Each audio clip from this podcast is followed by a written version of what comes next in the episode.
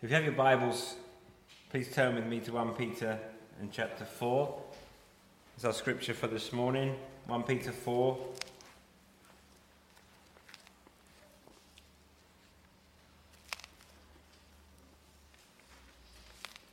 Let's pray as we come to God's word. Father, I thank you for your word. I thank you that every word is living, is operative. Holy Spirit, give me the words to say that I may speak well of Jesus, whose name I pray. Amen. So 1 Peter 4 and in verse 12. 1 Peter 4, verse 12.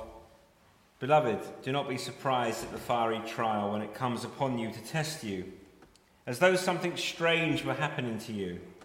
But rejoice insofar as you share Christ's sufferings you may also rejoice and be glad when his glory is revealed. If you are insulted for the name of Christ, you are blessed, because the Spirit of glory and of God rests upon you. But let none of you suffer as a murderer or a thief or an evildoer or as a meddler. Yet if anyone suffers as a Christian, let him not be ashamed, but let him glorify God in that name. For it is time for judgment to begin at the household of God. And if it begins with us, what will be the outcome for those who do not obey the gospel of God? And if the righteous is scarcely saved, what will become of the ungodly and the sinner?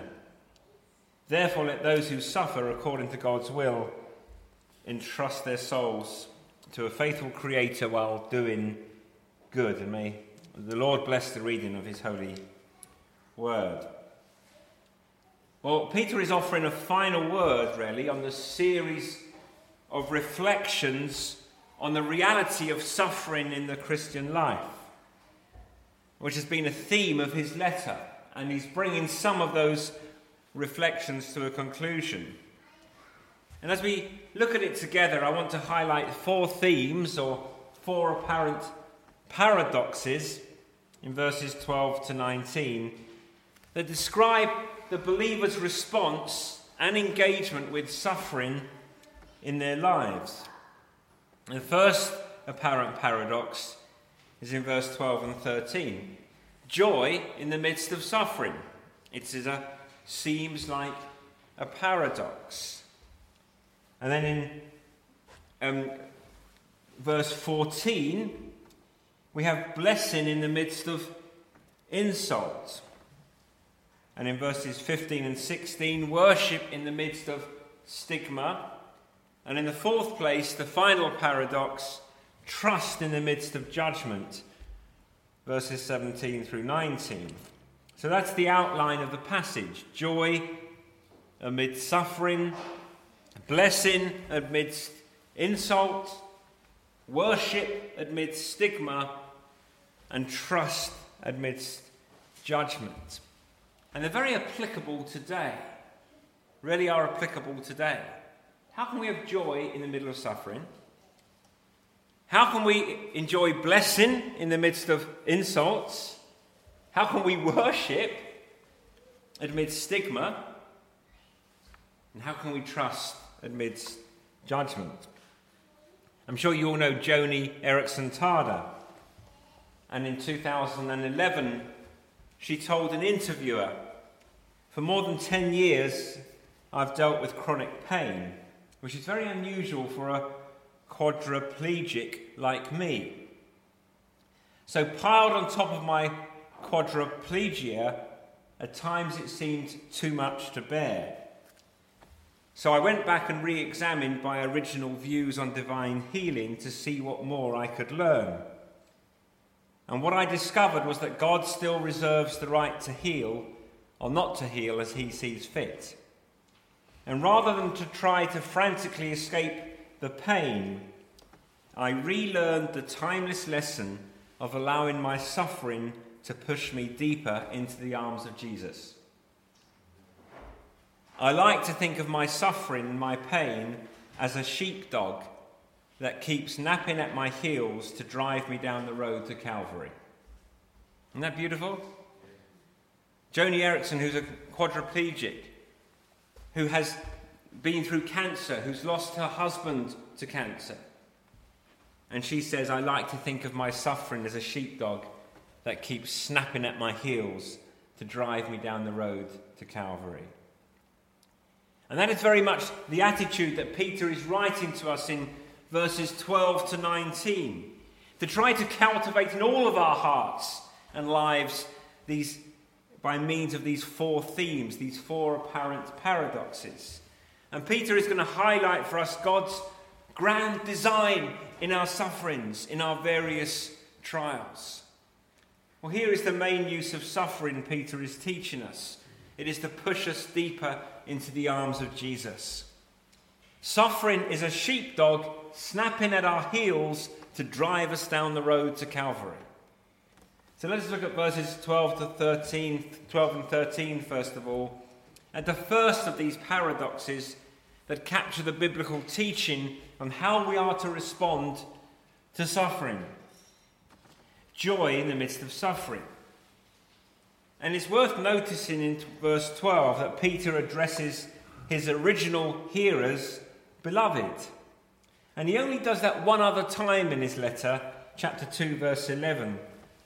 And both there and here, it's about to, it's signaling he's about to tell us some hard truths. He knows what he's teaching is challenging and hard, not necessarily complicated to understand, but painful to perform and obey, difficult, costly. So he wants to remind us that as we hear the teaching, he loves us. So this isn't some exercise in abstract instruction in a lecture room. These aren't the commands of a tyrannical taskmaster demanding unthinking and unquestioned obedience. This, no, no, Peter is wanting to make disciples, and here is how to make disciples. Here is how to be faithful in gospel ministry. Here is how to be a faithful Christian friend. Speak the truth but do it genuinely with love.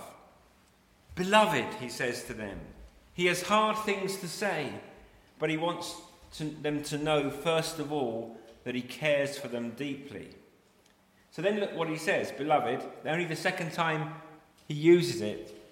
Do not be surprised at the fiery trial when it comes upon you, to test you as though something strange were happening to you. But rejoice insofar as you share Christ's sufferings, that you may also rejoice and be glad when his glory is revealed. There is an awful lot in there. But you see that just the two main parts what Peter is saying suffering is coming. There is a fiery trial. It is going to be hot and it's going to be sore and it's going to be difficult to bear. But in the midst of it, rejoice. Joy in the midst of suffering. So we need to figure out how these two things come together. He says about the suffering, it is a fiery trial, which connects us back to the beginning of the letter, chapter 1, 6 to 7, where he speaks, if you remember, that the testing of our faith is like fine gold when it is refined by fire. Our faith is going to be tested by various kind of fiery trials that will grieve us. And he's echoing the language now so these form almost bookends at the beginning and the end of the letter. And notice he says, when it comes, not if. When, not if. Do not be surprised by the fiery trial when it comes. This is the normal Christian life fiery trial, so get ready. Do not be surprised. Adjust your expectations accordingly. Following Jesus will not smooth out every bump in the road, it won't grease every wheel in the machinery of life. If you think that Jesus promised you a life of ease and pleasure, you've got a different Bible to me. Do not be surprised when the fiery trial comes. And notice this next phrase as though something strange were happening to you. We, we aren't exceptional, we haven't been singled out for special treatment. This is simply the normal Christian life. Do not be surprised. Well, then, if not surprised, what should we feel when suffering inevitably comes? Peter says we should rejoice, which is the paradox, the tension. Because it does hurt. I am grieved by various trials. We do weep. I am full of sorrow because of my sufferings. And you're saying rejoice? How, how, can I, how do I make these things make sense? But rejoice insofar as you share Christ's sufferings, that you may also rejoice and be glad when his glory is revealed. Insofar is important. You see, a believer can go through suffering and not use it well. Peter is saying that our suffering can become the occasion to know Christ better, of deepening fellowship with Jesus. And insofar as you use your sufferings to press into Christ and come to know more of Him, there can be joy. Which is what Jody Eareckson Tada was saying. In that wonderful quotation, I relearned the timeless lesson of allowing my sufferings to push me deeper into the arms of Jesus. Which is what Paul says in Philippians 3, verse 10, where he says he longs to know Christ and the power of his resurrection and share in the fellowship of his sufferings, becoming like him in his death. There is a fellowship with Jesus in suffering that opens to us when we're led by our various fiery trials to love the world and the things of the world less and learn to be satisfied more and more with Christ. And, that's, that's, and, and that is a test because the world is very different in September to what it was in February. And things of the world are, are, are, by definition, they should be less important because we can't do various things that we used to, or we do them in different ways. And really, I think that suffering should lead us into Christ and cause us to love the world less. Suffering cuts the cord that ties us to the temporary pleasures of sin and trains our hearts to find satisfaction in Jesus. And this is what Peter means when he says that sharing in Christ's sufferings, this communion with Jesus in suffering, prepares us to rejoice and be glad when his glory is finally revealed at the last day. He's saying that suffering can train you to love Christ more and wean you from the world. Suffering teaches us that Jesus can be our heart's delight when earthly pleasures elude us and bodily pain or emotional trauma haunt our steps. Suppose for a moment that we could be free of suffering and free of sorrow and free of sin. So think of the day promised to every Christian for which my heart longs, where we shall see glory and be at rest and peace in the garden city of the New Jerusalem. What a day that will be! And that is promised to us. But suppose you could have it and Jesus not be there. Could you be happy in such a place? Peter is saying it is God's design, part of his design in suffering, to teach us to love Christ more than ease and comfort and bodily rest here, so that we can be endlessly happy with Jesus. Or so that we could never be happy were we to have rest and release from pain and reunion with loved ones in the sight of glory if Jesus was not there. See, suffering here is to cut the bonds that tie us to earthly blessings and to teach us, as Samuel Rutherford puts it so well, the Lamb is all the glory of Emmanuel's land. It is the Lamb. The thing that makes heaven heaven is Jesus. The thing that makes heaven heaven is Jesus, and we can know him now. It is the sight of his glorified wounds, not just reunion with loved ones, not, not just the glorification of our bodies, not just release from pain and sorrow.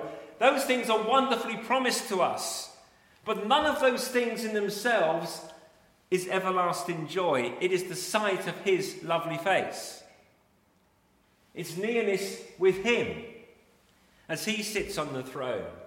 It's seeing Jesus, communion with Jesus that will make our hearts burst with gladness when He comes. You'll be glad to know that eternity is not wonderful for you because I'll be there, but because Jesus is there. And until then, God deploys, deploys suffering in our lives to train us for that great day. So that we can say, Even so, come, Lord Jesus, how I long to see you and be with you forever. Friends, eternity starts now and it's about Jesus. It's about loving Jesus. Jesus is the difference in life and in death. Joy in the midst of sorrow, not because of sorrow, but through sorrow, we, we, we train to cling to Christ to find our joys, not in our creature comforts, not, not in being able to go and shop again with hundreds of people crammed into a small space, but our comfort is in Jesus, our Saviour, our Redeemer, our Lord. And secondly, Peter calls us to blessing in the midst of insult. If you're insulted for the name of Christ, you are blessed, because the Spirit of glory and of God rests upon you. Luke records in Acts 5 when the apostles are arrested and forbidden to preach the gospel. And upon their release, they did so rejoicing that they were counted worthy to suffer dishonour for the name of Jesus. They were full of joy that they could share in the sufferings of Christ. And Peter in verse 14 is telling us that part of the reason why they are so blessed, that they count themselves blessed if they're suffering for Christ's sake, it's a mark that the Spirit of glory and of God rests upon you. The reaction of your hostile persecutors is actually an assuring testimony the Holy Spirit is at work in your life. Or let me just turn that around a little bit. The Holy Spirit's work is to make our lives and our witness pungent with the aroma of heaven, so that people around us notice the smell of heaven. So Peter is saying to the church that is beginning here when he's writing to them to face persecution, he's saying, Take heart. You do not think you have great gifts, you do not know what difference, what contribution you can make to the kingdom. Maybe you're quiet, you're seeking to be faithful as you plod on each day, seeking to be godly at home or at work or at school. And people mock you. They think you are weird. They leave you out. They shut you out. They say mean and hurtful things. They point the finger at you. Do you see what is really going on? That the Spirit of glory and of God has made your life fragrant with the aroma of Christlikeness, and it is provocative. So you are blessed. Brothers and sisters, boys and girls, plod on in faithfulness. Keep going in service to the Master because the Spirit of Christ is at work in you and there is a fragrant aroma of heaven. Isn't that a great way to look at it? That you smell with heaven? Isn't that great?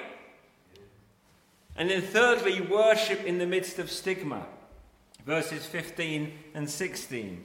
But let none of you suffer as a murderer or a thief or an evildoer or as a meddler. Yet if anyone suffers as a Christian, let him not be ashamed, but let him glorify God in that name. And so he's saying that not, not all suffering is persecution. We live in an age, especially now, where people are easily triggered and take offence and play the victim card at every provocation. But Peter is saying that you can't claim that all suffering is persecution. If you break the law, or if you're a busybody meddling uninvited in the lives of others, although some people are nowadays, if you're a COVID marshal, you can meddle in, uninvited in the lives of others, then when people react badly, when official sanction falls, that is not persecution. You're simply getting your comeuppance. And I'm not, by the way, telling you um, to be rude to COVID marshals. But that, that's how it goes. Stop playing the victim card. Let none of you suffer as a murderer or a thief or as an evildoer or as a meddler, but if you suffer because you follow Jesus, therefore then glorify God. It might help you to understand that some of what Peter is saying to know at that time is that the word Christian was not a name that the believers themselves used to describe themselves. If we were alive reading Peter's letter back in those days, we wouldn't call ourselves Christians because it was a word of insult. Christian was the word that pagan people used by pointing the finger. It was a name that was heightened with social stigma. To be a Christian was a shameful thing. You get a sense of the attitudes of the ancient world towards Christians. There was graffiti that was found in the 19th century, scratched onto the wall of a building that dated 200 AD, which was a boarding school for imperial page boys, just at the end of the reign of one of the Roman emperors, found on the Palatine Hill in Rome. And the graffiti was a drawing depicted a young man worshipping a crucified figure. And the name of the young man was Alexi, Alexamenos. And the inscription read, Alexamenos worships his God. And the crucified figure had the head of a donkey. So, do you see what was really going on in this boarding school, this boys' boarding school? One of those boys was a Christian, Alexamenos. He worshipped Jesus, one boy. And the others mocked him and drew a graffiti on the wall to make a fool of him because to be a Christian was a laughable, risible, shameful thing. There was social stigma attached to it to be a Christian at school. So much so that they drew graffiti of him on the wall. You'll get mocked if you're a Christian at school. People will ostracize you in society. Business could get harder if people know that you follow Jesus. So, what do believers do when faced with hostility like that? Peter says, Let them glorify God in that name. He says, Wear the name Christian proudly and adorn it with a life that glorifies God. Worship Christ, work for Him, exalt Him in your devotion and in your daily duty. Instead of backing off and running scared when your faith is stigmatized. No, press on to your identity in Christ and glorify Him that those who mock you for your faith are left without excuse. Joy in the midst of suffering, blessing in the midst of insult, worship in the midst of stigma. And finally, verses 17 through 19 trust in the midst of judgment. There's a lot to unpack in these concluding verses. Let's be clear again on the two main points of the paradox as Peter presents it. Part 1, verse 17 it is time for judgment to begin at the household of God. He's thinking of the temple. It's the metaphor that Peter's used in his letter for the church. Judgment will begin in the house of God, the temple, the church, of Jesus Christ, part 1. But the other part of the paradox, part 2, is verse 19. Therefore, let those who suffer according to God's will entrust their souls to a faithful Creator while doing good. So, judgment and trust, trust in the midst of judgment. But do you see the paradox, the tension in Peter's teaching? That word, entrust your souls, means to deposit. A bit like what you would do with your money at a bank. Except in those days, there weren't banks like we have.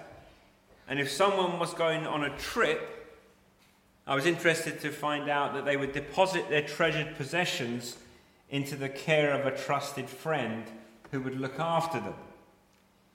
We might do the same with our children. If parents go on the trip without children, we entrust them to valued friends or close family to care for them, knowing because of their character they're safe and we can entrust them to them. And that's what Peter is saying we must do. When, as the judgment of God begins in the house of God, the church of Jesus Christ, we must run to him not from him when suffering comes. To help us understand what he means by judgment in the house of God, he's using language from Malachi 1, 3, verse 1. Behold, I send my messenger, and he will prepare the way before me. And the Lord whom you seek will suddenly come to his temple, and the messenger of the covenant in whom you delight. Behold, he is coming, says the Lord of hosts. But who can endure the day of his coming? Who can stand when he appears? For he is like a refiner's fire and like fuller's soap. He will sit as a refiner and purifier of silver. He will purify the sons of Levi, refine them with gold and silver, refine them like gold and silver. They will bring offerings in righteousness to the Lord. Christ will come to the temple, which in 1 Peter is the image of the church, and he will come like a refiner's fire. That is the language he uses in chapter 1 and in chapter 4 to talk about suffering. To talk about God's design in suffering to purify us, to teach us to hold the world loosely, and to cling tenaciously to Christ. Malachi says he will refine the sons of Levi, the priests. Peter has said we are all a royal priesthood, to declare the praises of him who called us out of darkness and into his marvelous light. So, what is the message, the nature of judgment on the house of God? He's not talking about the final judgment, no means discipline through fiery trials that refine us and sanctify us and help us to become more godly and to hate worldliness and sin that remains in our hearts and to become like Jesus so that we may offer sacrifices of praise, lives consecrated to his service in a way that is pleasing to him. I find it a great challenge as Christians. We are here for a, for a short time. Do we want to use our time to become more like Jesus or to become more like the world? Just think about that for, just for a second. Do you want to use your time here on earth to become more like Jesus or to become more like the world? So, what he's saying is that these trials are to sanctify us so that we would become godly and hate worldliness, so that we might become more like Jesus, so that we can offer sacrifices of praise. Therefore, when suffering comes according to God's will, let us entrust ourselves. Let us not run from the one who disciplines us, but let us recognize that the trials that come into our lives come from the hands of the Father who loves us. So let us endure hardship as discipline, reminding us that God is treating us as his children. When God disciplines us, it's because he loves us. And run to him learning the lessons that his discipline may teach, entrusting ourselves into his perfect care. So when trials come, don't run away from the Lord, but run to him.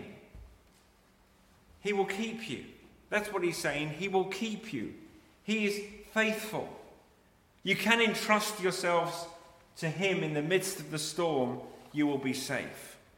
Trust in the midst of judgment.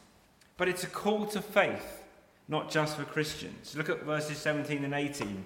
There's a warning, there's a call to faith for non Christians. Peter says, If judgment begins with us, what will become of those who do not obey the gospel of God? And if the righteous are scarcely saved, what will become of the ungodly and the sinner? He's working with the Greek version of Proverbs 11, verse 13. The word scarcely, probably better translated, barely saved.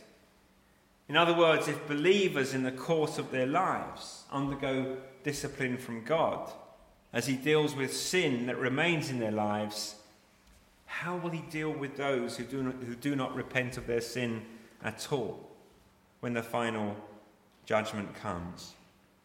I want to speak to you directly if you're not a Christian.